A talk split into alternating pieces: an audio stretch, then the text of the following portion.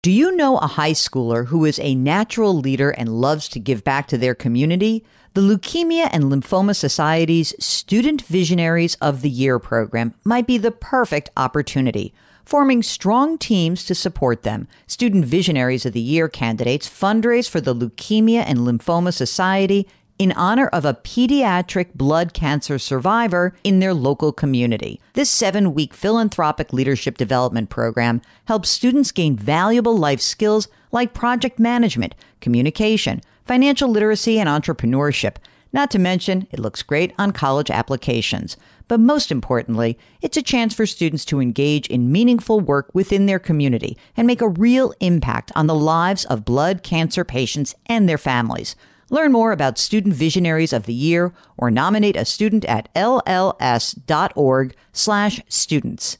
That's lls.org slash students. And now, a word from our sponsors at Betterment. If you are listening to my show, you're looking for tips on how to work smarter, not harder. And let's be real, you're already working hard to earn your money, but how do you make sure that your money is working hard for you? Here's how with a Betterment automated investment and savings app, your money will go to work They've got technology that will provide you with advanced tools and they're built to help maximize your returns, not to mention your time. They have expert built portfolios of low cost exchange traded funds. You know, I love those exchange traded funds. There's automated investing technology, and as part of that, automated rebalancing. Many of you have been asking about rebalancing, and it sort of feels like a hard thing to do on your own. With Betterment, easy peasy. They do it for you. Visit betterment.com to get started. Learn more about high yield cash accounts at betterment.com. Investing involves risk. Performance is not guaranteed. Cash reserve offered through Betterment LLC and Betterment Securities. Betterment is not a bank. Welcome to the Jill on Money Show. It is Tuesday, September 27th and we are here trying to take the mystery out of your financial life. Here's what we wrote when we originally launched our radio show. When was that again, Mark? 2011? January 2011. We wrote, This is where we provide unconventional and entertaining insights on your money and life. That's pretty good.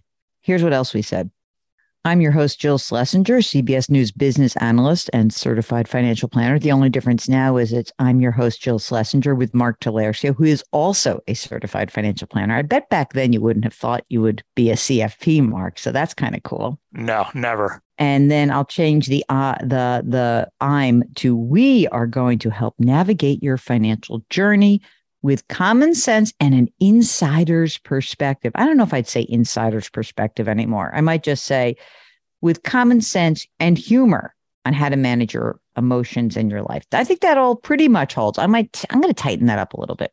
Anyway, if you would like to come on the program or just ask us a question, it's easy to do. Go to our website jillonmoney.com, click the contact us button and just there's a box at the bottom and says, Would you want to come on the air? If you click it, then Mark will do the rest. Today, we've got to plow through some emails because honestly, they are piling up. Okay. Robert writes that uh, his wife inherited an IRA and a variable non qualified annuity from her mother. Now, just to be clear, the designation non qualified when it comes to an annuity essentially means that it is not the, the source of the funds has already been taxed. In other words, it's not a retirement account um, like an IRA. The money didn't come from a 401k or a 403b. Okay. So it is money that was not out of an employer plan, and it's not an account that came out of an IRA. Remember that the rules changed when it comes to inheriting assets from retirement accounts because you have to take the money out within 10 years. Okay.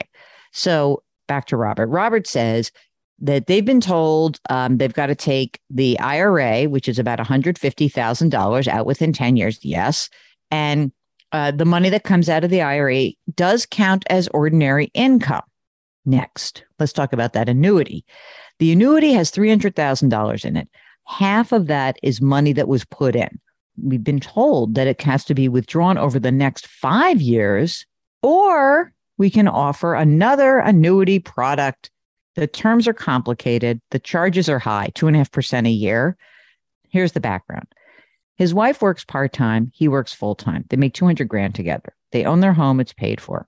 Three kids, son is graduated, employed, two da- daughters in college. Oof. And they're contributing 40 grand a year towards their education. They've been doing it from their annual income. We have 401k, $750,000, an IRA of $100,000, $90,000 in other investments, and 175 grand in cash. He is 57, wife is 54. He's going to work at least another five years. Then he's going to get a pension. And his wife is also going to get a pension. Long story short is they're in great shape. You're in great shape. So the big question, are you on the right track overall? Yes. How do you deal with the annuity and the IRA? So for the IRA, you have to take the money out every year. You may, since you said you're going to work for another five years, maybe you take the minimum out in the five years that you're working. Okay. And then you kind of backload it when you're not working for tax purposes. In terms of the annuity, I would not roll into another annuity. I know that it's this is going to create a tax burden for you guys. But, you know, look, your highest tax bracket right now is already 24%. All right? So, if we minimize the money that comes out of the IRA, the inherited IRA, but then you kind of you start taking more money from the annuity, maybe you try to get up to the limit of the tax bracket, 24% tax bracket stops at 340,000. So don't take that much out that would put you into the next tax bracket. Do not actually go into another annuity product. You don't need to.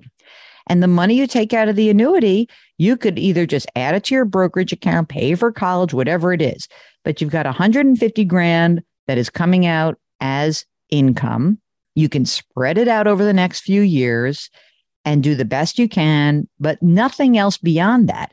I mean, it's it's weird because both of the assets that you have inherited have embedded tax liability. It's not bad you inherited money. So big picture, Robert, you guys are in good shape. But I absolutely would not at all go into another uh, into another annuity. I would try to stay within that 24% income bracket and just add it to your investment account or use some of the money for college. Whatever your cash needs are, you're paying stuff out of cash flow. Maybe this kind of beefs up your cash position. But I really would love it if you had all of that money essentially put into your brokerage account, that 90,000 that's in other investments. And you got a whole bunch of money in cash. I'm not sure why you have so much in cash, but this money needs to get to work. And uh, the only thing you need to keep in cash is your emergency reserve fund and the money you need to pay for college. But it's a really, it's a great problem to have, you know? Here is a note from William in Illinois. Um, and he says, I've been reading your column in the Chicago Tribune for years. I love your advice.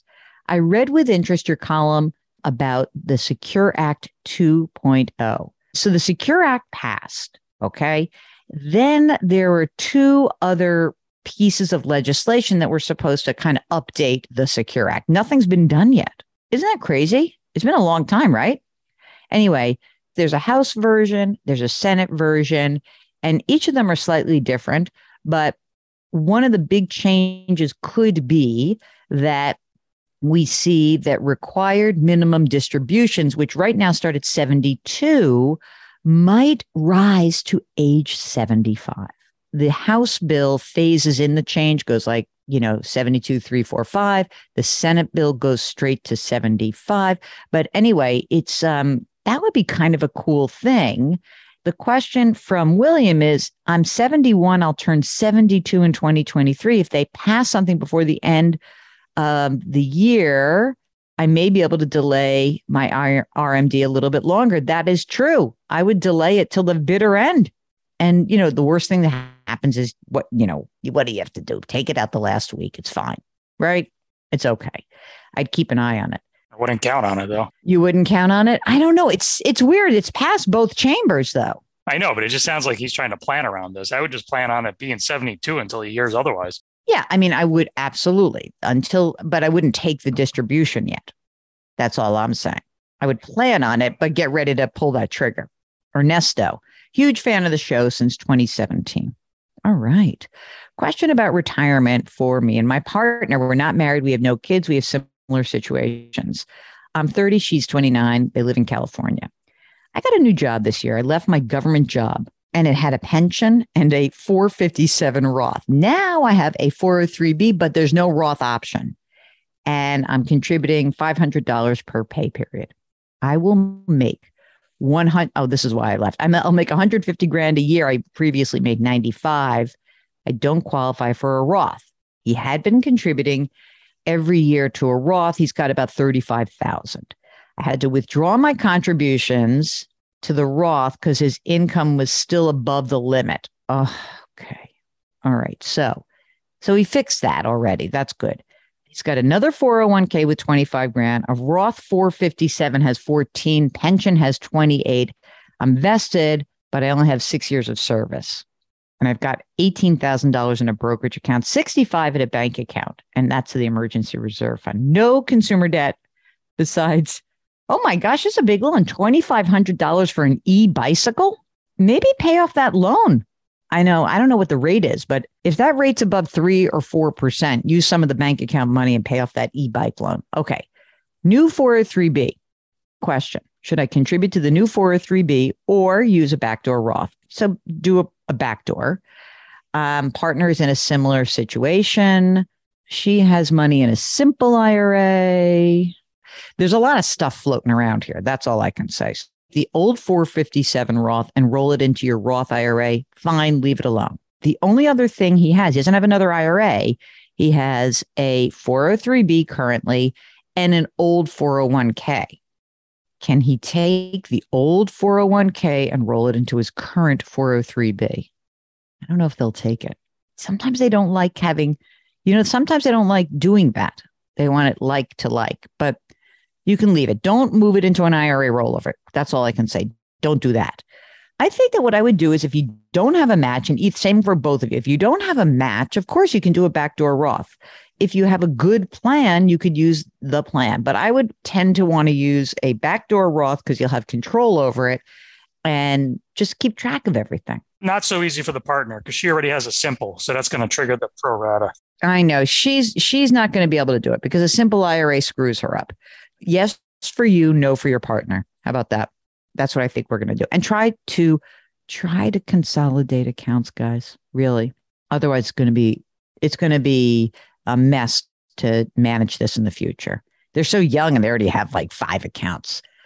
Here's from Paul. I just started to listen to your programs. Yay! And um, Paul says, I like what I hear and read. Thank you. Um, here's the question Given volatility and a downdraft, are fossil fuel stocks a good investment with a worldwide recession approaching? So he says, I know how you feel about market timing, but the Fed will jack rates up and they will continue to do so. And the dollar index is soaring since January, gold's down. Given that he writes, this is very funny. Paul, he, Paul writes, all in caps, Biden inflation well, what do they call the inflation that's going on outside of the United States, Mark? Right, like all over the world. Cracks me up. You know what I mean? Like global inflation is now Biden inflation. It's so silly, guys. Come on, let's not politicize this. This is this is just it's very odd when people get like this. It really is. Honestly, it's the weirdo effects of a once in a century pandemic. Okay. All right. So now the question is energy stocks. I'm not a huge fan of picking stocks and sectors. So, Paul, I wish you the very best of luck with whatever you do. As you listen to the show, you'll hear I don't pick sectors. I don't, I certainly don't pick anything um, when it comes to specifics and stocks. I am an index fund kind of gal. So that's where um, I'll leave you with your Schlesinger inflation. It's the Talercio inflation. okay. And our last question is from Easton. Subject Help, solo 401k Roth or traditional or SEP. Hi, I'm a freelancer in New York. My income is starting to grow. I'm projected to make about $100,000 this year. I currently have a traditional IRA with $7,000 in it, but I'm looking into a solo 401k or a SEP so I can make higher contributions. Which one? Here's the thing the SEP is easy. It really is. It will allow you to put a lot of money away, but there is no Roth option. The solo 401k can be can use a Roth option. Goodman is not clear. He does not think that that uh, that the the solo Roth is going to actually live on. That's his opinion. I don't know. What do you think about that, Mark? But anyway, it's available now. Why would that go away? If they're going to keep it in regular 401ks, why would the solo 401k go away? I don't know because I think it seemed like it may seem a little bit like a big benefit to rich self-employed people. I do think at this level at $100,000 the SEP is easier, but the Roth version of the 401k is better. Do you agree with that? Yeah, if it's just one person working on their own and no employees to wor- worry about, I, I would do the solo 401k just to get the Roth feature. Yeah, I, I would too. And, you know, also just to be clear, now that you're a freelancer and you do live in New York, maybe the traditional IRA that you have, why not convert it right this second into a Roth IRA? Presuming you have the money to pay the taxes and the time has gone by. Uh, so yeah, I think the the solo 401k from sort of any large provider and make sure you have an emergency reserve fund because now that you work for yourself, you'll hopefully start seeing that things can be variable and you need a big fat emergency reserve fund just in case. Just in case. Not a definite. I'm just saying when you work for yourself, there's not as much of a safety net, right? Disability insurance, disability, health. It's a lot of stuff to do. That other half of the um, employer contribution to FICA, that's never fun. Wait, we're, who's paying the other half? Wait, you are. Pay those estimated taxes. You got a lot. You got that quarterly tax bill coming up. There's a lot happening for you. Anyway, let us know if you have further questions. Okay. All right. That's the program. Thank you so much for listening. Don't forget when you go on the website, jillonmoney.com, you can sign up for our free weekly newsletter and you can pre order the new book, which is called The Great Money Reset. We know that the questions keep coming fast and furiously.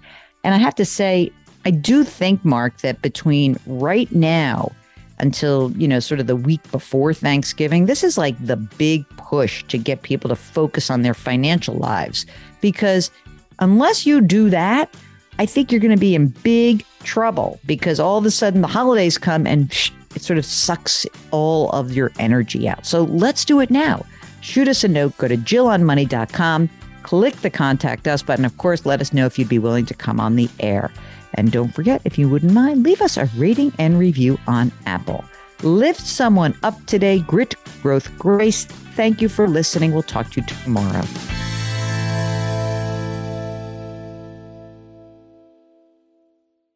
Homes.com knows that when it comes to home shopping, it's never just about the house or condo. It's about the home. And what makes a home is more than just the house or property. It's the location and neighborhood. If you have kids, it's also schools, nearby parks, and transportation options. That's why Homes.com goes above and beyond to bring home shoppers the in depth information they need to find the right home. And when I say in depth, I'm talking deep. Each listing features comprehensive information about the neighborhood, complete with a video guide. They also have details about local schools with test scores, state rankings, and student to teacher ratio. They even have an agent directory with the sales history of each agent. So when it comes to finding a home, not just a house, this is everything you need to know all in one place. Homes.com We've done your homework.